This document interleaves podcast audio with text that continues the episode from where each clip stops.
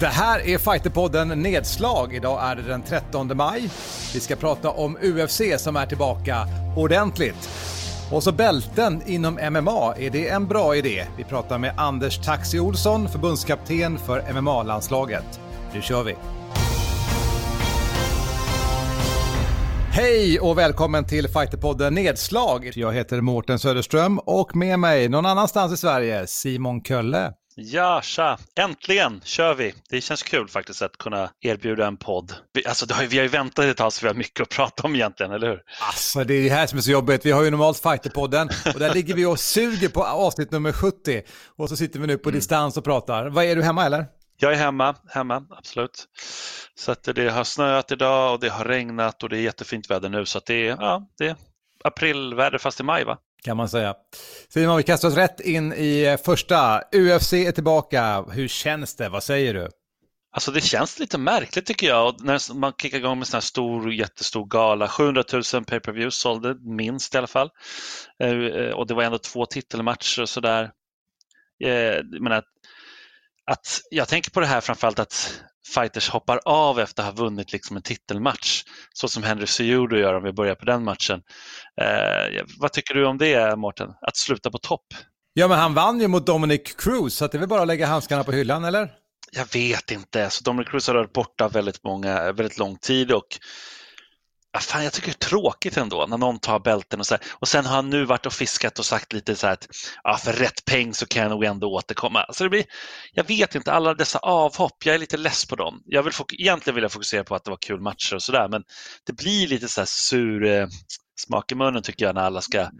Men vadå, vilka mer avhoppare? Vad är det för avhopp du pratar om? Ja, sen är det ju Dominic Cruz som var också i den matchen som inte heller verkar vilja gå någon mer match. Och jag menar...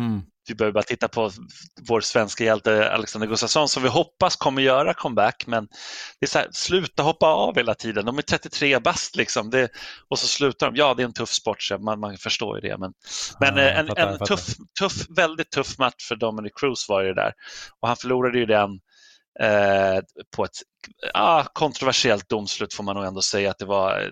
Dominic Cruz var på väg att ställa sig upp och så bryter han matchen. Ja, han hade blivit träffad hårt och allting, men jag vet inte. Det var lite tråkigt och samtidigt Henry Cejudo är så jävla bra. Han brottades ju inte ens i matchen och då är han ändå liksom OS-guldmedaljör i brottning.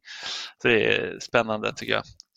Alltså för mig var ju det var odiskutabelt Cejudos match. Ja, men eller hur? Och apropå odiskutabelt, Mårten, alltså matchen innan Francis Ngannou mot Gersinno Reusenstruck. Alltså vad var det? 10 sekunder? 15 sekunder? Vad var det? Det var någonting sånt där. Så det var, precis. 20 sekunder var det. Men alltså det... Alltså, han slår så otroligt hårt, Ngannou. Alltså det är otroligt. Det är galet alltså. Ja, det är faktiskt helt jävla galet. Och sen då huvudmatchen. Justin Gaethje tog nu interimbältet mot Tony Ferguson. Och Tony som har vunnit så jäkla många matcher i rad och bara skulle få gå sin riktiga liksom, money fight mot Khabib när de går med och 50 försöket. Det blev inte av. Och så får han möta Justin Gaethje. Och folk sa ju det till honom innan. Det är stor risk alltså, Tony, att gå mot Justin Gaethje. Du har förberett för en brottare. Så ska du möta en jättebra striker som förvisso kan brottning, men ändå. Om inte man såg matchen nu, men det hoppas jag att man har gjort. Alltså Ferguson fick ju absolut stor stryk av Gaethje. Han fick absolut stor stryk alla liksom ända tills det blev stoppat. Och jag menar det, vilket var i femte ronden 3:39 in. Så att det var ju så här han bröt okbenet. Alltså jag vet inte, han mådde riktigt illa i den matchen. Och det jag tyckte jag såg, jag vet inte om du lade märke till det Mårten, men otroligt dåligt coachat alltså. Hur fan kan man säga i tredje ronden, säger Eddie Bravo så här, du kanske ska pröva en iminari roll. Alltså en rulla för knä och precis. Låsta. Och bara, du kanske, vad är det för jävla coachning? Jag vill inte börja med att tänka bara att alltså Ferguson har ju varit så enormt hypad. Alltså nästa match hela tiden har varit den här otroliga väntan på att han och Khabib ska mötas. Och så är den här mellanmatchen, det har varit mycket diskussioner också hur han tränar, att han har så alternativ stil och det är lite hemlighetsfullt det här hur Ferguson har utvecklat sin stil, men han är så oortodox i sin stil och han är oväntad i hur han fightas, men så här, han är killen som ska ta Khabib Och så blir det någon mellanmatch. Och jag har inte riktigt följt Justin Gaethje, men när jag såg honom nu, och med tanke på att Ferguson då är rankad etta och ska möta tvåan, men får så otroligt stryk av Gaethje. Det är som säger både dåligt coachat, men också alltså, även om han har förberett sig för en brottare, så stor skillnad ska det inte vara. Nej, jag tycker det, och jag tycker alltså, det handlar om förberedelse, det handlar om taktik, och jag tycker att det här, jag ser ett mönster. Vi borde prata om det här i något annat än ett nedslagsavsnitt, i något av våra stora. Kanske ta in någon som kan strategi och lite taktik från någon annan sport eller någonting och prata om det här, för att det känns som att vi har ett glapp. Det finns absolut några som är riktigt bra. Jag menar, de flesta tycker att Greg Jackson som är bra på att coacha. Men många specialister, det här är min bild, är ju så här jävligt bra på att träna upp fighters på sin speciella liksom, gren. Om det är boxning eller grappling eller vad det är. Men att coacha är någonting annat. Det är verkligen något, det är en egen konst. Jag menar, titta bara på fotboll. Det är liksom, det är inte alls så att du nödvändigtvis är har ens varit en bra spelare själv för att vara, det är en taktiker du behöver vara, det är en ledare, det är liksom en vd för ett bolag, alltså det är, så här, det är motsvarande för att ta hand om ett fotbollslag eller kunna coacha en fighter som går en sån här match. Såklart du ska ha någon mer som vet hur det är att få en smäll liksom, i din ringhörna och som kan säga sånt, men du behöver också någon som kan taktik. Det funkar inte att göra så som Eddie Bravo gjorde liksom. Bara, men kanske du ska pröva det, du får nog göra det nu. Inte så här, okej, nu går vi in på plan C som vi har tränat på och nu så här, går vi över till det, funderar på, vet, så här, så att man har förberett olika typer av gameplans. Ja, så här, nu slänger vi ut den här gameplanen, nu går vi till plan B. Okej, är du redo för det? Ja, bra, då ska han veta exakt vad det är. Underskattade. Men du, alltså, vi har inte mer tid. Och vad är nästa UFC-gala? För det här var ju jättehärligt att se. Och det funkar tycker jag, fast det är helt ologiskt här att de har att de sprider ut liksom, kommentatorerna när de kommenterar, men de står bredvid varandra när de står liksom, och gör sina synkar, inspelningar innan. Jättekonstigt. Ja, jättemärkligt. Nej, men alltså vi har ju när vi spelar in det på onsdag, så då är det ju en gala nu i natt och som när det här släpps så har det redan kommit. Galan redan varit. Och sen är det en gala på lördag. Så jag menar, nu rasar det ju verkligen på. Nu är det ju fan galor hela tiden. Så att vi kommer mycket att prata om nästa vecka, känns det som. Ja, precis. Och bara den galan på lördag här. Vad är det på den galan nu? För jag har inte det framför mig. Alltså då är det ju Alistair Overeem mot Walt Harris i huvudmatchen. Claudio Gadelha mot Angela Hill. Alltså det är så här, det är inte världens bästa matchkort tycker jag. Det är liksom, det är en bra huvudmatch, men Edson Barbosa mot Dan Ige är ju intressant, men alltså det sticker inte ut så här jättemycket. Så att, men nu kastar de ju ut galor som fan, och den som går ikväll och den som har gått igår, om ni lyssnar på när den släpps, det är ju den med Anthony Smith som slog Alexander Gustafsson, som möter Glover Teixeira i huvudmatchen. Ben Rothwell och Vincent Pro och sådär. Så att, och den gamle Andrea Lovski, när ska han, apropå lägga handskarna på hyllan, när fan ska han lägga handskarna? Alltså, han möter den. Otroligt. Ja, det är faktiskt helt otroligt. Nej, men en sak som jag också måste nämna med UFC, det är det här Fight Island. Det där snacket har ju fortsatt nu, och de ska ju verkligen göra Fight Island. Det kommer ju bli liksom så att även fighters utanför USA ska kunna vara med. Och nu har Dana White sagt att Justin Gaethje mot Khabib i sommar på Fight Island. Vad säger du om det? Den är ju fantastisk. Jag älskar det. Det är än en gång bara grejen att göra en Fight Island. Det är så mycket filmkänsla över det, så jag älskar det. Jag sitter med en Bruce Lee-tröja på mig. Tyvärr ser ni inte det, men det gör jag faktiskt. Det känns Bruce Lee, eller hur? Visst gör det? Den där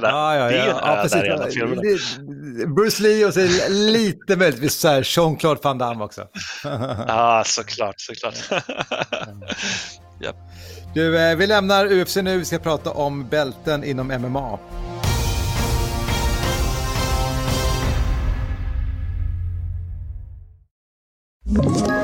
Ett poddtips från Podplay.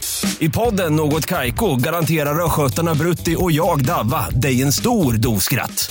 Där följer jag pladask för köttätandet igen. Man är lite som en jävla vampyr. Man har fått lite blodsmak och då måste man ha mer. Udda spaningar, fängslande anekdoter och en och annan arg rant.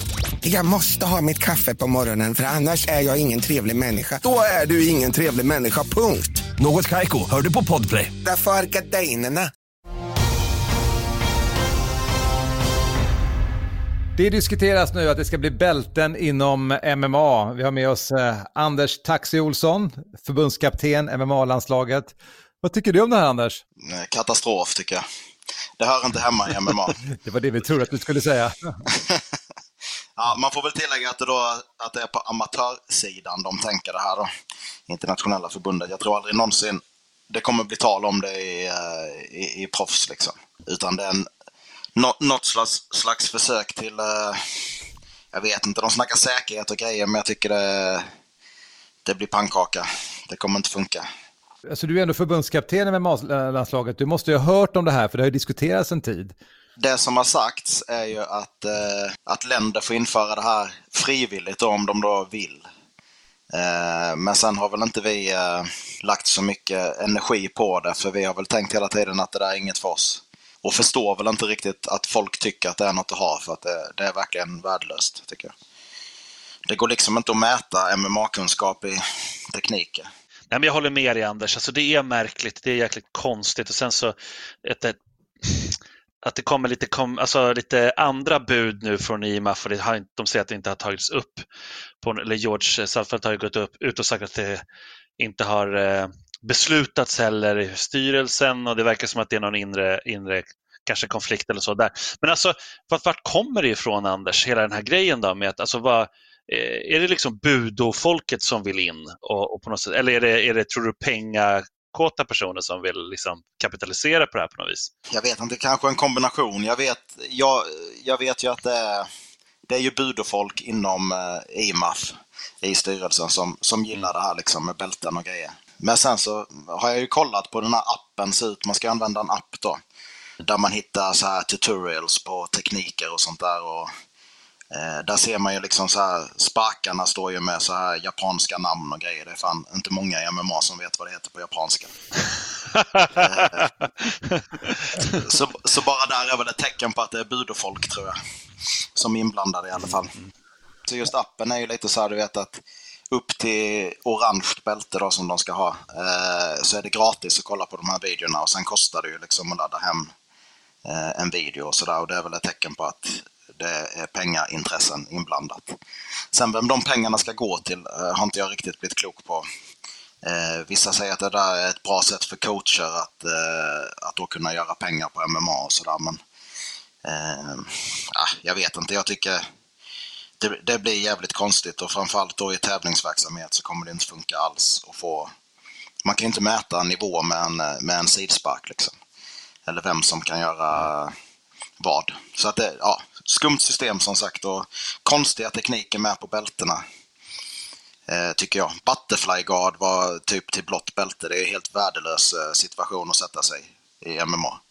Får dyngmycket pisk. Ja. Alltså, jag som har varit historiskt sett i kampsport, som jag liksom tränade på 80-90-talet. När man växte upp med det här, alltså, i min uppväxt var det ju att ha svart bälte i någonting var ju hela grejen. Och sen när du väl kommer in i kampsport, och jag har tränat ganska många olika, så upptäcker du att du mer och mer med tiden tröttnar på det här med bälten, för du inser att i många sporter så kan du i stort sett liksom köpa ett bälte, va? Och så läser man de traditionella liksom böckerna, till och med när man går tillbaka till riktig budo, då fanns det ju inga bälten, utan då var ju ditt namn var ju din grad på något sätt liksom. Är ni med mig? Och jag kan uppleva att när MMA nu har liksom kommit till en punkt där vi har en generation utövare som faktiskt inte ens bryr sig om du börjar träna med, spela fightas MMA med någon, och du säger att du har ett bälte i någonting, så säger den personen, kul för dig, vad roligt då. Men det är helt ointressant i sammanhanget. Att införa det här i MMA känns jätteologiskt. Ja, men det är lite ologiskt, och det är också så här, alltså, jag tror att många av oss, kanske vi alla då som snackar nu, har börjat med kampsporter med bälten i början. Och jag menar, då var det så här, när jag började med judo, som jag vet hur gammal jag var, 8-9 år, då var det skitcoolt liksom att få träna med någon som hade högre bälte, och sen så började man ta bälten och så här.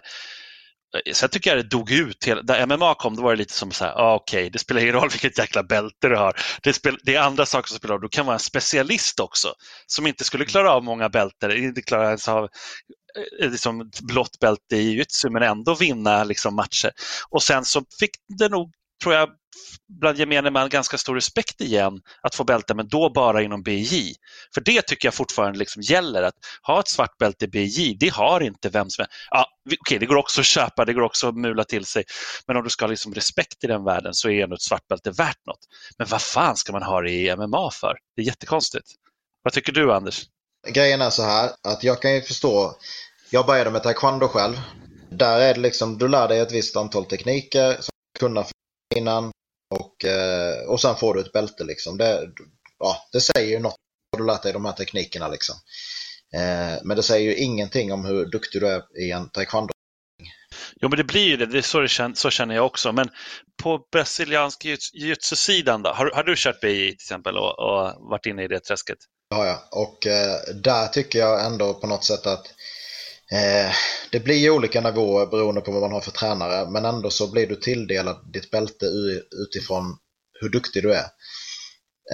Inte, alltså lite hur väl du tillämpar din brasilianska jiu-jitsu. Och sen blir det blir ändå olikheter, för vissa får ju liksom för trogen tjänst ändå där på något sätt. Medan vissa får då för hur man placerar sig i tävlingar och sånt där. Men ändå så på något sätt så säger ett sånt bälte mer än vad ett sånt här teknikbaserat bälte gör. Ja, men om man då skulle göra det, jag leker djävulens advokat, om man då skulle göra det till ett mer teknik, eller inte teknikbaserat, tycker du ändå att det är dåligt då? Om det skulle, man skulle göra om bältet till ett liksom fightingbaserat bälte? Ja, det gör jag. För jag ser liksom inga fördelar alls. Jag ser ju bara problem med bälten, hierarkier, pengar i brasilianska jiu-jitsun, och jag har hållit på mycket med den politiken och är ganska trött på det liksom. Så jag ser att det kommer inte komma något gott ur det och införa bälten i MMA. Det kanske inte är så förvånande då att det kommer att någon försöker, eller några då försöker komma in med det nu här. Det är egentligen kanske nästan konstigt att det inte har skett tidigare då, att du vet, den världen, för jag menar många i den världen reagerade ju väldigt hårt på MMA, även i Sverige. Jag menar Budoförbundet, nu är det ingen snack om att det är Budokampsportsförbundet och sådär, men det var många som var emot MMA när det kom liksom. Nu vill man ta sig tillbaka, kanske ta tillbaka lite av det genom att få in bälten och budofiera MMA. Kan det vara något sånt där? Ja, jag vet faktiskt inte. Jag vet ju att det är den falangen inom internationella förbundet som vill det här. Och jag misstänker ju att det är monetära skäl också. För det finns liksom, det finns ingen vettig motivering till att göra det helt enkelt. Det som ofta händer när någonting från början är frivilligt brukar med tiden i många sammanhang sen inte längre vara frivilligt, och det är ju risken i den här grejen att det antingen, som du säger, blir något ekonomiskt så att det förr eller senare liksom alla måste göra det. Så att jag undrar, finns det en motrörelse nu? Alltså hur, en sak är ju såklart att vägra göra det eller att inte gå med på det eftersom det är frivilligt, men vad tror du händer från nu och framåt? Det jag vet händer är ju att bland annat jag skrev ju ganska upprörda inlägg på deras sida om det här och fick med mig ganska mycket folk, och jag kontaktade lite andra förbund. Jag vet att Danmark, Norge, Finland är också väldigt emot det här. Det vi fick till då är ju i alla fall att enligt George då, så det finns ju inget beslut på det här utan bara att det här ska införas frivilligt då. Men den operativa delen skulle ha gått ut med det här själva. Så jag får väl hoppas att det är så att de ska ha något möte den 20 maj nu där de ska diskutera det här igen, och då hoppas jag att de tar sitt förnuft i fånga. Men samtidigt då, de har ju släppt en ganska proffsig reklam om den här appen och grejer. Det känns som det är ganska långt gånget de här tankarna. Ja, det är oroväckande, det tycker jag också. Det säger också kanske möjligen någonting om att när det är så här stort förbund med så många olika falanger och grupper och länder och allting, att det liksom kan, man har ju sett det hända i bland annat taekwondo som du då har hållit på med en gång i tiden, Anders. Där hade vi ett avsnitt som vi kallade Game of Thrones inofficiellt, för det var så jävla mycket falanger och bråk och liksom religion och allt möjligt var inblandat i det där. Så att, och jättemycket pengar. Men det känns ju som att det är lite oroväckande liksom att någon kan komma upp då och göra en sån här grej fast det inte ens finns ett beslut, eller vad säger du, Mårten? Alltså, det är lite konstigt. Jag tänker så här, Anders, att vi vill invänta det där beslutet och så pratar vi gärna med dig i nästa Fighterpodden Nedslag. Ja, men absolut. Det här kommer behöva diskuteras mer, helt klart. Verkligen. Och vi vill också veta mer om liksom landslaget, vad som kommer hända och coronatider och allting. Så att, absolut, vi vill jättegärna prata med dig igen. Ja då, det är bara att hojta till. Bälten inom MMA alltså, med Anders Taxi Olsson. Vi kommer komma tillbaka till honom, förbundskaptenen MMA-landslaget. Sista punkten idag då, Simon. UFC och domarna. Är det någon som är på röken eller vad händer? Ja, alltså, det var ju en som var det kanske. Luktade rök och dessutom alkohol liksom, i den här Dominic Cruz mot Henry Cejudo-matchen. Och det är Dominic Cruz som har gått ut med det. Han är ändå kommentator, han är ändå en väldigt bright person. Och det är ett ganska starkt, liksom, stark anklagelse. Men efter det så har det nästan blivit som en liten sån här referee gate kring det här. Liksom, att det är många som nu går ut och säger det. Och jag menar, jag drar mig själv till minnes att jag har sett ganska många faktiskt UFC-domare rätt fulla på fighterhotellen och så vidare och så vidare. Och även den här domaren specifikt då, liksom, har ju blivit hjälpt till hotellrummet när han varit full och sådär. Och även på EMAF kan jag tänka mig att, jag menar, då är det ideellt, va? Du, visst, du får resan, du får mat, uppehälle, men det blir lite en kompisresa också, träffa polarna på hotellet och liksom, ja, men döma lite matcher ska man döma imorgon och då är det en hel dag och liksom, du har allt betalt. Kan bli en bil eller 7 liksom. Det kanske inte är jättekonstigt, men det är ju en bugg och det är någonting som är ett stort problem. Och IMAF vet jag tar det här jäkligt allvarligt och kommer göra massa åt det här. Jag är helt övertygad. Och börjar man med det från amatörnivå och jobbar uppåt liksom, men tänk dig själv, men det är allvarligt alltså. Tänk om du själv går in och ska gå en kampsportsmatch med en full domare eller så, bakfull domare i alla fall. Det är konstigt alltså. Jag skulle precis säga det, jag har ju inte varit i bur själv, men om du står där och precis när han går fram och säger touch gloves, så kommer det liksom en doft av alkohol. Då känner man ju inte sig helt säker i den buren. Nej, verkligen inte. Jag är faktiskt med på en boxningsskala. Jag ska faktiskt inte outa den här läkaren, men det är ingen svensk. Men det är en engelsk som var alltså påtagligt onykter alltså, inför den galan. Och gick runt och bara, stank alkohol.